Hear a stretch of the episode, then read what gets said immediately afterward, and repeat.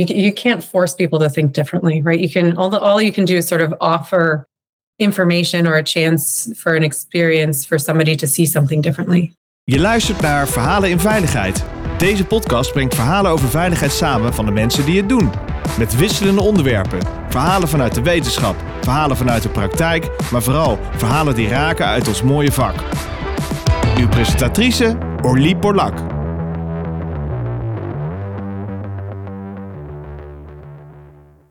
Welkom uh, luisteraars, het is weer uh, tijd voor een uh, mooie podcast. Ik zit natuurlijk niet alleen in de studio. Ik heb vandaag twee Amerikaanse gasten, dus we switchen zo over naar het uh, Engels.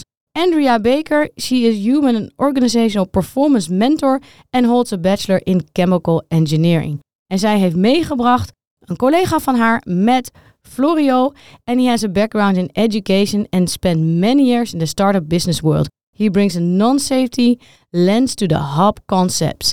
And welcome. So nice that you're here. Yeah, thanks for having us. We're excited to get to talk about hub. Yeah, absolutely. Our favorite, yeah. favorite thing to talk about. Yeah, and we want to get uh, the Dutch audience a little bit familiar with hub. So yeah. Let's dive into it. What is hub?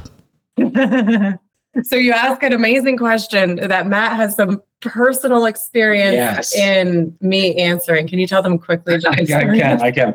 So um, when I first left the business world to join Andy and to start training on some of these hop concepts, for the first week that we worked together, the start of the day, the first thing I asked her is, can you define hop for me? And in the first week, I had five different definitions of what hop is uh, from Andy because of how big and complex the subject is. Yeah. So in general, what hop is, it stands for Human and Organizational Performance. And it's a fascinating sort of cross between organizational psychology, systems thinking or systems design, and complexity science. And so there's there's a lot of moving pieces within those subjects. In general, though, our, our hope is to apply what folks who have studied in those areas for a long time, apply their learnings in order to be able to create organizations that are, are resilient, resilient to humans being human, resilient to the changes that are inevitably happening around us so that we can learn from things quickly, we can recover quickly, and people can be people, hopefully without having catastrophic consequence when we make errors, when we make mistakes, when we have lapses in judgment, um, when we're risk normalized to something, that we can accept the realities of what it means to be human, and then be able to design the world around it accordingly to, to help make sure that, you know, we don't have catastrophic consequence on the safety side or even, you know, on the business side of the idea of, you know, avoiding large faux pas that can lead to something like bankruptcy. Is uh, one of the philosophies in hub that you need learning to mm-hmm. be able to be resilient or to anticipate on this changing world? Absolutely. And that's where a lot of the complexity science piece falls into the understanding of hop, is the recognition not only that everything's changing, but that sort of the ingredients to failure, it, it lives in how work is being conducted. It lives in normal work. And that we have an opportunity to, to learn from the folks that are experiencing that work, that are really close from the work, and learn from the patterns of what they're seeing. And in those patterns, we can start to see how things can fail. You can, you can assess a bit of the brittleness in the system. You can't predict how everything happens, right? You can't predict how everything would fail, but you start to see places where where there are weaknesses, where we we could have um, something catastrophically go wrong. Maybe it hasn't even happened yet. We don't even have to wait for something terrible to happen. But the individuals that are executing the work, that are close to the work, they can see they can see those patterns much better than anyone else. Um, and so our mission would be to learn, and to learn in a space where people are willing to tell us what's actually happening, even when it's messy and it's raw and it's real and it doesn't align with our processes or our procedures, or reality is far messier than the way we picture work being done. Um, and so in order to learn about it, we have to allow people to have that conversation without fear of retribution, without fear of, of how we respond. And if we're going to respond as a leadership team in a negative way, then we will probably never hear that information again. And I I hear you two, saying two things. Eh? You, uh, we're talking about learning, we're talking about a safe space of learning. Also about improvement, but you had before hub we had a lot of yeah a continuous improvement movements or theories. How is this different from all the ideas of continuous improvement? It's in some respects very similar and in other respects very different. So the idea of needing to continuously improve is definitely embedded and embodied in what H O P is, right? This this belief that, you know, nothing is ever stagnant and that we always want to be improving. My vision of what continuous improving used to look like, though, is I kind of pictured everything. Um, I pictured a process or an operation. I pictured it sort of being steady state. Right. So steady state, and we're kind of, it's repeatable and we're doing the same thing all the time. And then continuous improvement kind of felt like we're going to make a small change and we're going to improve. And now we're going to be in a new level of steady state. And I sort of believed that it was kind of our prerogative when we were going to continuously improve as a leadership team. Like, okay, we just want to make this operation more efficient or better or safer.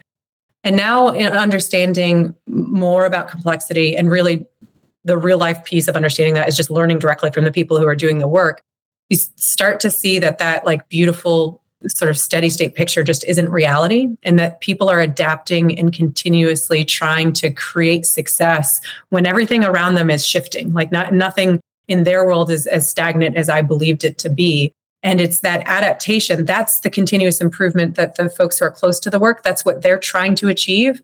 But we really can't make system level a t- continuous improvement unless we have the resourcing that the folks that are in the management team could help provide.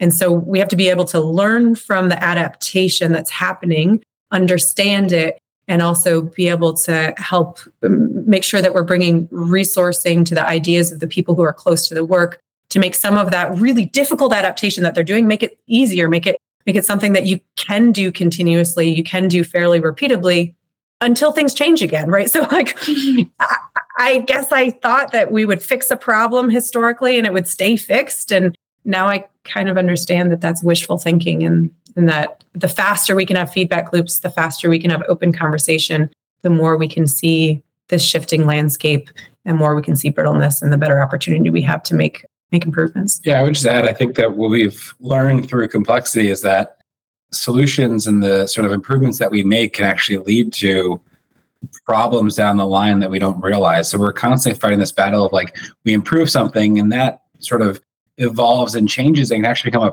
problem down the line. So you're forced to always and consistently look at those changes and not just say, we made it, it's better, let's move on to the next better. It's looking at the changes we've made and recognizing that they may not always work and they may need to be removed or changed or edited, and not just thinking that we're adding layers to something. We really have to look at the whole uh, picture the whole time. And that we can't always predict what's going to change. Actually, most of the time you can't, right? So you make a change and it And it starts to maneuver parts of how people interact with work or parts of how people think, and you can't predict how that's going to happen. So you want to be learning, you want to be learning from, from people as, as they're experiencing it. And I think that's also maybe a little difficult in, in this method, is because people have the tendency to want to be in control, want mm. to predict, want yeah. to stay ahead. And a constant feeling of change also can give people fear that maybe they cannot control, they may be losing, losing stuff. It can be anything, eh? losing uh, autonomy, freedom, safety, ca- production time, a- anything, uh, because the future is unpredictable. How do you deal with skeptical clients that won't accept that you can still be in control while the world is changing? Yeah, that's a really good question. Most of the time through stories and experience. So I don't, I don't think we ever, you, you can't force people to think differently, right? You can, all, the, all you can do is sort of offer information or a chance for an experience for somebody to see something differently. And so most of the time when we're trying to help people understand these concepts, we're using stories. And in doing that, we're then also encouraging people to go experience these stories for themselves. Meaning, like, if we're going to tell a story about how you can look at a, a failure differently, like we had a safety event and we're going to tell you the story of like how we traditionally would have handled it versus what it looks like when you put a H O P lens on it. Well, then that's fine. That's great. That can help people think differently. But then we want to encourage people to go ask those similar types of questions that align with this H O P space so that they, in their own world, in their own life, can see how it shows up. And and in doing that, some of that, maybe that, I don't know that the fear of control goes away. I think it just, we start to realize that we had an illusion of control. right? So, so it's almost as though um, we were operating in this, you know, head in the sand, wishful thinking place, and then asking these questions differently. It sort of rips away that reality. And sometimes that can leave people feeling um, inspired because they realize that there are things that they can go do differently and that there are, like, there's a whole nother path that we could be taking. And other times it leaves people terrified um, and they just kind of want to go back to where they were before of like, well, if we just tell people to follow the procedure and the process and they just all follow the rules and everyone acts like the cog in the wheel they're supposed to, then nothing bad is going to happen. And they kind of want to go back into that, I don't know, that shell that they were that they were in, that we all were in at some point. So, can you tell us a story? Because I would love to hear one of those stories that you you tell a board that is coming from uh, Frederick Taylor education that has these schemes in front of you and drawing it out, all these steps and everything. And they think this is going to work. We just found found out the way we have to do it to improve constantly. So yeah. What kind of story do you tell them? So we have lots and lots of stories, and many of them take a long time to tell, but I'll just, I'll tell a, sh- a shorter story so that we have time for other questions. Yeah. And it just happened fairly recently. So it's pretty fresh, fresh in my mind of, um, we were talking with an organization about the idea of, you know, that the generally humans were like, we're all seeking a path of efficiency, right? So sometimes we label other people as lazy and really we're just being human. And so somebody brought up this example. They said, yeah, but some, you know, sometimes people just are lazy. And they gave an example of sort of a life critical process that was being bypassed. Um, so picture a piece of equipment that, you know, it's running lots of moving parts, right? And, and there is a maintenance team that's working on this piece of equipment. And one of the maintenance folks shut power to the equipment, right? Flip the disconnect. And then as part of the process, you're supposed to verify that there's no energy, zero energy to it. And it, for his process, what he would do is he'd go and he'd actually go to the control panel and he would just make sure that everything's shut down and that he can't actually turn it on. So that's the process. And then they found out that the maintenance team or one of the maintenance people, they weren't doing that, right? They were they were sh- shutting off the power, but then they were going right into work without doing the verification. And when they asked why, sort of the initial answer was just like, well, you know, it's it's an extra set of steps that I have. Like, I have to physically walk over to this control panel. The work that I have to do is in between, like it's in between where the disconnect and the control panel is. I'd have to take those extra, you know, number of steps and come back, and it's a waste of time. And so you could stop there and just be like, oh, we have a lazy, like that could save your life, right? And you have a lazy person who's not, not even willing to take ten steps. Yeah. Like, and that's where we get wrapped up in this idea that we have a person problem. Like, this person is just being lazy, and I can't believe that they're doing this. And I actually, honestly, when the story was told to me, that was my first impression. I was like, oh, maybe we, huh, maybe we, in this case, truly do have just maybe a lazy person. But on the call during this training, one of the folks that does maintenance on this piece of equipment was there. And so we just started to operationally learn. And so in operational learning, you're just asking about their reality. And so he was describing this process. And then we just asked him to teach us what he has to do with this piece of equipment, maintenance-wise. And he's talking about all the adjustments that he has to make. And he's, he compared it to like, like you have to, you have to really know this equipment because it's hard to troubleshoot what's wrong with it. And then in that discussion, he casually mentioned, and most of the time it's running when you have to do this. So now picture all these cogs and wheels and everything moving, and he's trying to try to troubleshoot it. And so we started to ask more of like, okay, so how often, like, do you have to work on this piece of equipment while it's energized? He said, well, probably like seventy to eighty percent of what we do, it's energized. There's no, there's physically no way for us to do it with the power off because you have to make adjustments while things are moving. And so suddenly my perception of what the problem is has changed. I can understand entirely the fact that in the, you know, ten percent of the time or twenty percent of the time, maybe thirty percent of the time, he can flip the disconnect, that he's even going that far to do it, to me at this point is now surprising, knowing that, you know, seventy to eighty percent of the time, he has no other choice but to have his hands in something that is moving to do his work. Now I realize that my energy and effort shouldn't be around trying to convince someone that they need to do a secondary verification.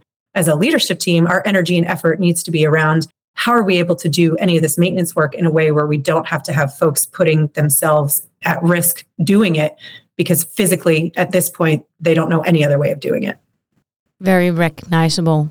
And maybe it's also good to point out the principles of H O P, because we, we took a deep dive yeah. uh, for the listeners. And they maybe already recognize it in your story. So if, if we're now going to repeat the principles, and then they say, oh, I heard that coming back in that story. Would, would you be the honor to, to tell the principles of H O P? Absolutely. So there's five principles that are used sort of generally, I think globally at this point. And there's other pieces that are really important to the puzzle, but these are the five that are sticking and the five five that we repeat a lot. So it's the, it's the fact that people make mistakes, right? So, and mistakes in this circumstance are errors, meaning slips, trips, lapses, but they're also what you might like retroactively call um, a, a judgment mistake or a, you know, I, I purposely maybe didn't follow this rule, but at the time it made sense to me not to follow it. Like I, for example, right, I, I didn't verify, right? So all of those pieces, people make mistakes. And then the notion that blame doesn't fix anything. We don't tell people not to blame because I think it's part of, there's a lot of reasons why blame makes sense to us. It's a lot, there's a lot of reasons why our brain automatically goes to, you know, scapegoating and finding something other than ourselves um, to look at. So I don't know that we're going to get rid of blame, but certainly the idea that using blame as a lens to make decisions with is probably not strategic, right? And it's going to lead us down a path of being disappointed because we're always going to be seeing system problems as person problems if we use that lens of blame. In order to understand more about what we're dealing with the system, then the third principle is the idea that context drives behavior. So people aren't operating in a vacuum, and behavior or actions or metrics or anything that you can point to, there's more to the story than just whatever that it is. And understanding what it's surrounded by, understanding the system and the influences helps make sense of behavior or metrics in a way that allows us to make change to them. Without that understanding, we tend to latch onto things as the wrong problem. Like we tend to actually even define the problem incorrectly as to what we're trying to achieve. Once we understand context, well, then we have to understand that learning that context at and then improving, like not just not just the learning piece, but then improving based on that contextual information is vital. It's incredibly important. And that goes back to the complexity science piece of it. If everything's changing and everything's moving, it actually becomes the speed with which we can learn and improve that is important. We're never going to have a perfect design from the beginning of something. And that perfect design isn't going to last for an extended period of time if, you know, we're more in this world of constant change that we're in, right? So speed of learning and improving and making sure that the improvements that we're focused on are improvements that can allow us to still be human, right? Without without having this catastrophic failures, the idea of, you know, controls being allowed to reduce the probability of some catastrophe. And then the last piece of this is just this last principle is that leaders' response matters. It's not just leaders, but the, I mean, the truth of the matter is that in an organization, there is hierarchy of who has control of resources, and leaders have more control of resourcing than other folks. And yet the folks who are closer to the work, they're the people that are going to suffer the physical consequence when things don't go well. And so in order for us to not only create a space for people to tell us about context, like tell us that, yeah, no, I don't lock that thing out, or yeah, no, I I, I don't verify. And yeah, like seventy, eighty percent of the time I do have to work on this thing while it's energized. To create that space, that's up to us as a leadership team to not only be seeking that information, but allowing people to teach that information without us having a negative reaction to it. And then it is also up to us to make sure that we're putting the resourcing that we have some amount of access to into the right places um, so that we can make those improvements. And you're telling uh, us about the speed of learning. I think it's a very interesting concept. The first time I heard it, how do you organize that? So I think originally, I mean, the thing that I I personally found terrifying about this H O P concept is how much change it seemed to require. So it not only seemed to require change in how I was thinking, but then change in this learning and then fundamentally design changes to things.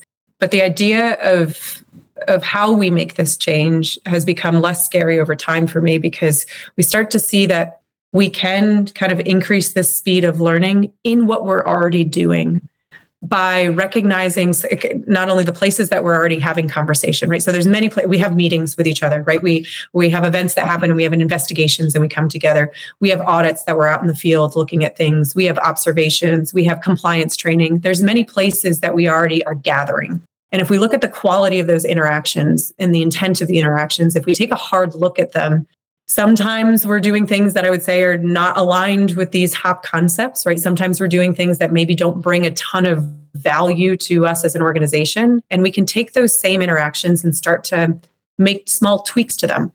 adjust them to allow ourselves to be learning in those spaces without without having to create a massive number, like new programs, new processes, new everything. Now we have the ability to kind of take a look at what is happening in the forums that already exist. Super nice. I think that's something we can work on. It's finding it into in the interaction.